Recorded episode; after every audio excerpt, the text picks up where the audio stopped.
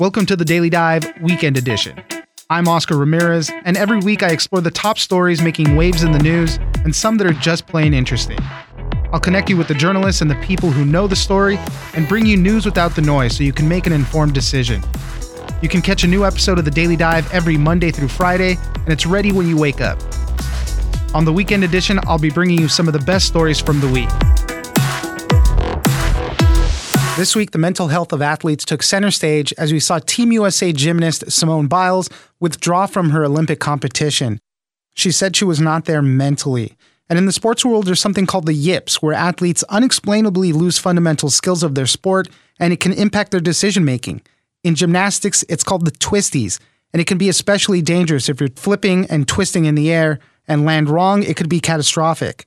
For more on Simone Biles and her struggles, we'll speak to Liz Clarke, sports writer at the Washington Post. The word itself sounds like this is sort of a girly thing, some kind of silly episode, but it's really quite gravely serious. And there's a paradox involved here about Simone Biles and her gymnastics and women's gymnastics in general. You know, the convention is that you need to make it look effortless and graceful, and that masks how incredibly risky and dangerous these skills are, particularly the ones Simone was planning to do at these Olympics. Messing up, being off just a slight percentage on her vault, on her balance beam dismount, on many of her floor skills, the result of messing up even slightly, isn't just a bad score. It can be a catastrophic leg injury, it could be a spinal cord injury, it could be a life altering injury. So, back to that term that seems so fanciful, but it's really quite not. It's really a mind body disconnect.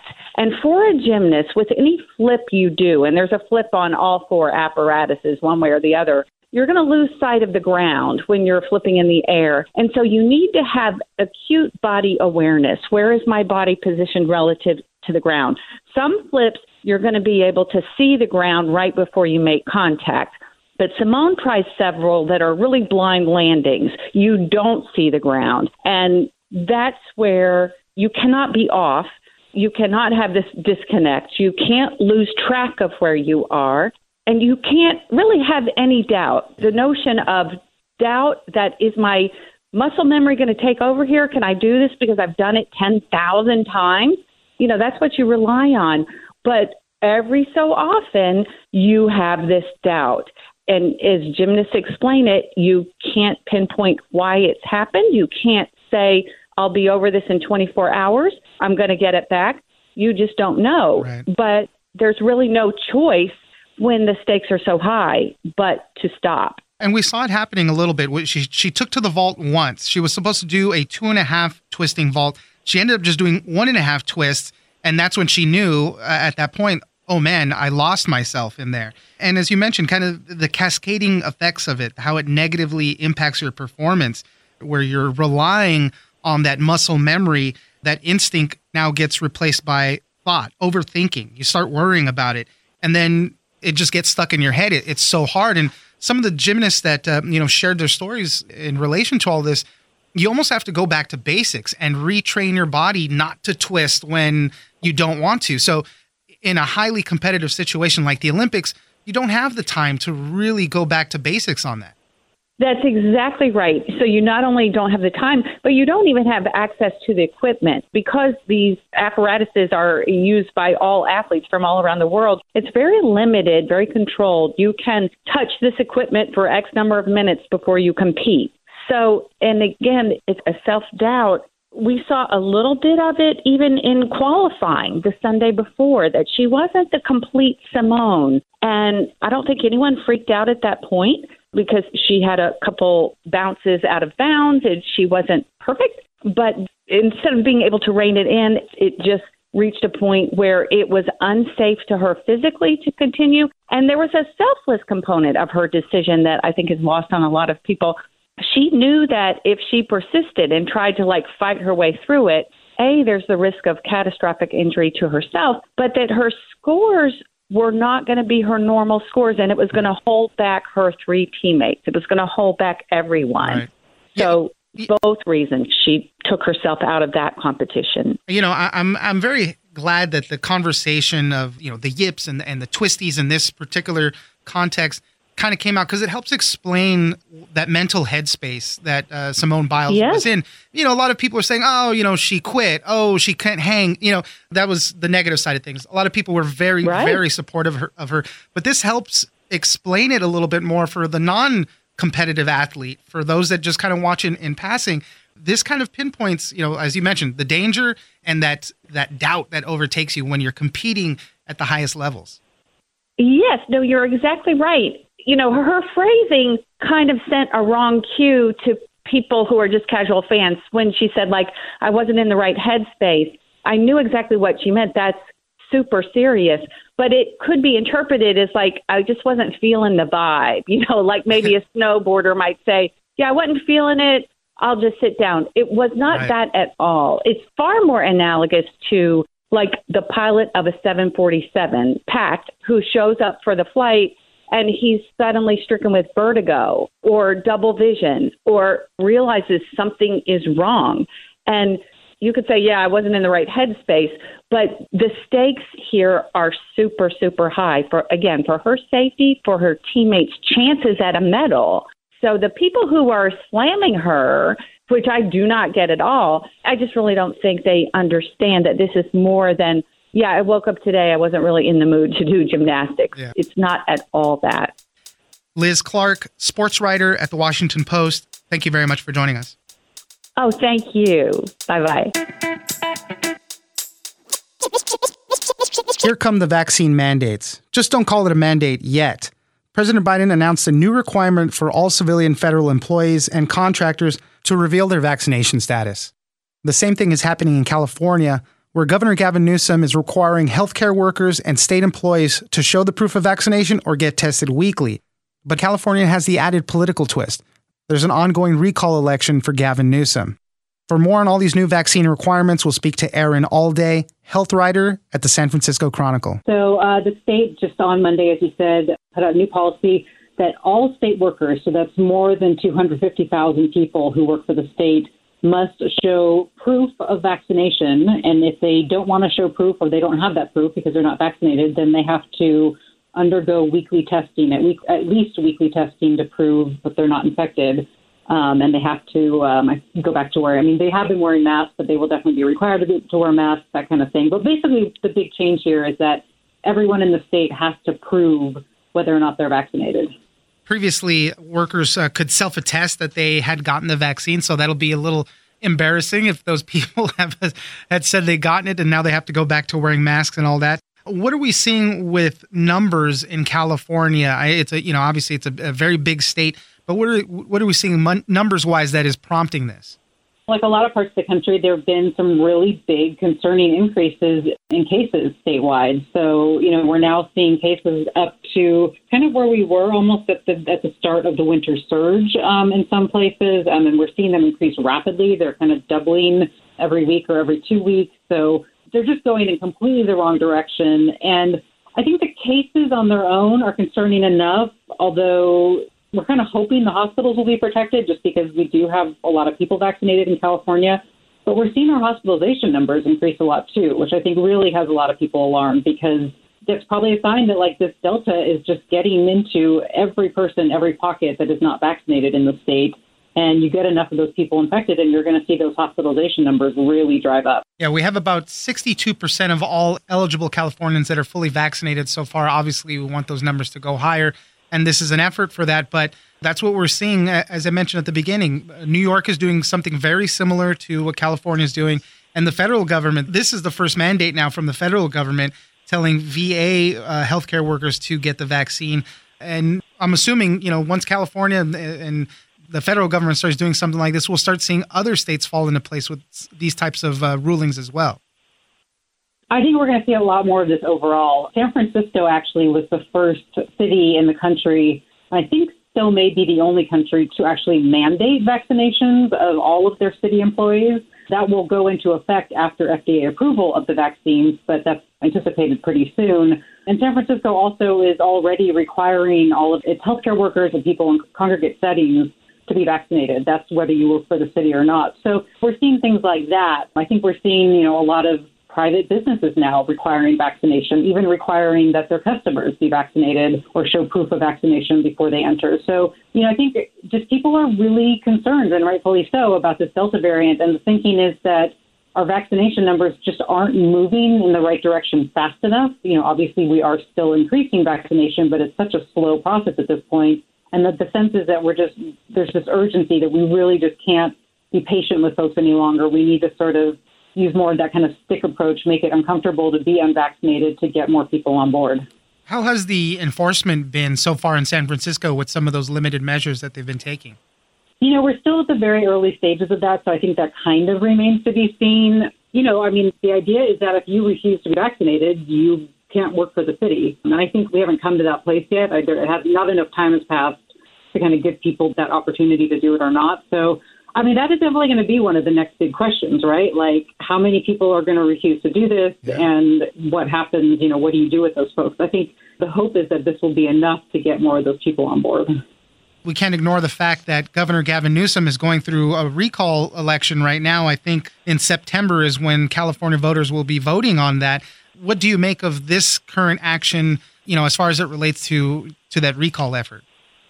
Yeah, I think it's a really interesting question. And certainly, you know, I talk to a lot of public health officials. I talk less to sort of the political pundits, so I can't, you know, I can't come with like real expertise there. But I know a lot of, of the public health folks are very concerned that that recall, that election is is a factor here. It's really, really hard to make these tough decisions to say issue like another mask mandate to you know require everybody in the state to wear masks again to issue any sort of new kind of lockdowns, even to sort of put out a mandate. You know what I mean? It's got to be at least on his mind, you know, that these are people who are going to be voting in September and, and be thinking about that. But on the other hand, a larger part of the population really doesn't want to see this thing spiraling out of control all over again, right? So we need to kind of find a way to kind of mitigate this and get things back under some sort of control with sort of the least kind of in your face measures that are going to, you know, just upset a lot of people. So it's it's a really it's always been a fine line to walk, but now it's even right. it's got to just be even more precarious. Erin Allday, health writer at the San Francisco Chronicle. Thank you very much for joining us. Thanks for having me again. Despite rising cases of COVID, it can still be very tough to persuade the vaccine hesitant, and it can be even tougher talking to family and friends. Experts say the first step is to listen closely and try to understand their reasons for refusing the shot. It's also important to focus on your relationship and de escalate if things get heated. For more on how to talk to family and friends about getting the vaccine, we'll speak to Derek Hawkins, reporter at the Washington Post. It's something that had been on my mind because I'm in a position just like millions of people around the country where I have relatives who are holding out, you know, don't want to get vaccinated for one reason or another.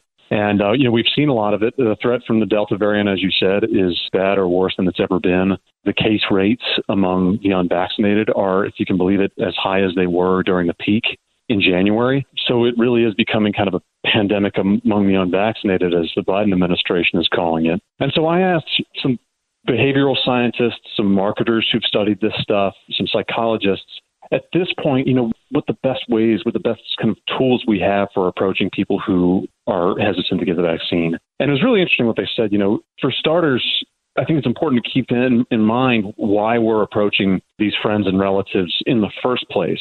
It's because we love them. It's because we want them to be healthy. It's because we don't want them to get the virus. And I think a lot of us, you know, forget to just say that. You know, we're not trying to go in and win a debate. We're not trying to win the argument or to shame them or to berate them. We're there because we love them. We're there because we care about their health and safety. So, for starters, you know, anybody entering one of these conversations to just say that I love you, I care about you. This is keeping me up at night. You know, it's okay to show some vulnerability. After that, you know, it's really important to listen. You know, just to be a good listener. If you ask people what their concerns are, their reasons might surprise you we've heard a lot about ideological identity, sort of political based reasons that people don't want to get vaccinated. And there's plenty of that, but maybe it's something as simple as childcare. Maybe they can't get off work. Maybe they have a fear of needles. A huge portion of the country is afraid of needles. So ask, listen, right. and once you have an idea, tailor your message.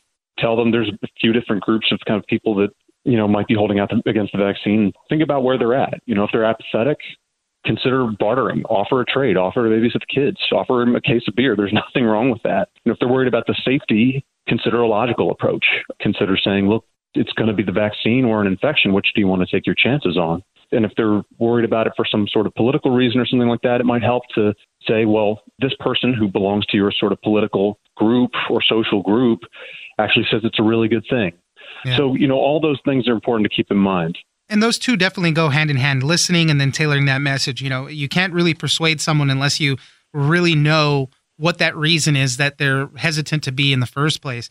And as you mentioned, speaking to behavioral scientists, they do group them into the unvaccinated set right now into three major groups. Uh, you know, the the apathetic, those that it might just be an inconvenience or unnecessary given their circumstances, the skeptical of the medical science, and then the political, the ones that for political and ideological reasons don't want to get. Those are the hardest to reach as well. You know, you're going to have to try not to get into a debate, as you mentioned earlier.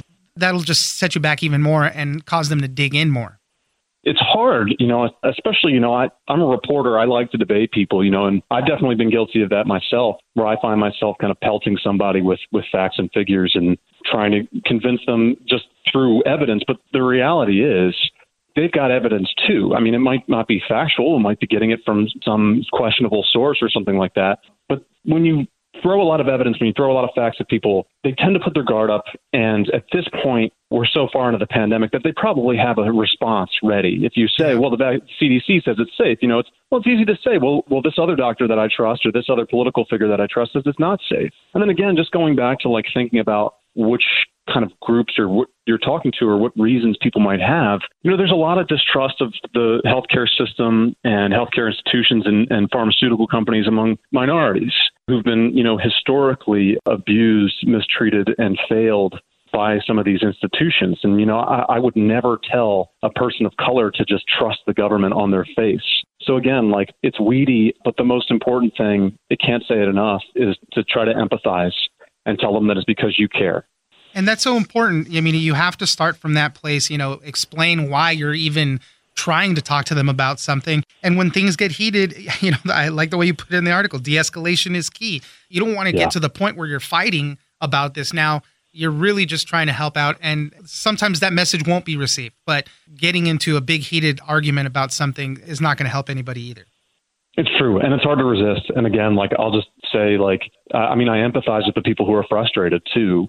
And sometimes it's okay to just scream about it, just in the make sure it's in the right company, right? If you're having trouble convincing someone, you know, maybe consider talking to, you know, one of your vaccinated friends or something like that to vent your frustration so that you've kind of got that out of your system when you go in and try to persuade the relative or friend who's holding out again, you know, and, you know, like you said, it's really important to sort of avoid debate. De-escalate if you think if you sense things are getting tense, de-escalate yeah. Don't try again. Don't try to win the argument, you know, and no one to walk away. Sometimes this takes uh, uh, you know repeated uh, conversations. You know, people are convinced over time with little bits of information. You know, you, you don't don't don't. You're not a failure if you don't convince someone on your first try. In right. fact, that's totally normal, and it's totally worth coming back again and again, trying different things. Making it an ongoing conversation is really important too. And um, because you know we just we have to accept certain realities here. You know, the the situation is quite different than it was, say, in like February or March, uh, when vaccinations started to open up to larger portions of the population beyond just the extremely vulnerable people. Right, they're more widely available than ever. The Delta variant is looming. I mean, cases are are rapidly rising right now. And uh, the information about the safety and efficacy of the vaccines has never been clearer. So, like, the, the evidence is out there. You know, if um, if people who are holding out against getting vaccinated, they, they don't they don't they, they, could they could find the evidence at any major news organization on the CDC website, whatever. You know, uh, people are dug in right now, and it's important to understand that. And uh, and their personal evidence. You know, every day that they don't get sick, their personal evidence that they don't need the vaccine uh, is mounting too. So it's important to keep that in mind. Know when to walk away. Know that it might take a few tries and just, you know, in every conversation, remind the person why you're there. You love them, you care about them. Derek Hawkins, reporter at the Washington Post. Thank you very much for joining us. Thank you. It was my pleasure. Don't forget to join us on social media at Daily Dive Pod on Twitter and Daily Dive Podcast on Facebook. Leave us a comment, give us a rating, and tell us the stories that you're interested in. Follow us on iHeartRadio or subscribe wherever you get your podcasts. I'm Oscar Ramirez, and this is the Daily Dive Weekend Edition.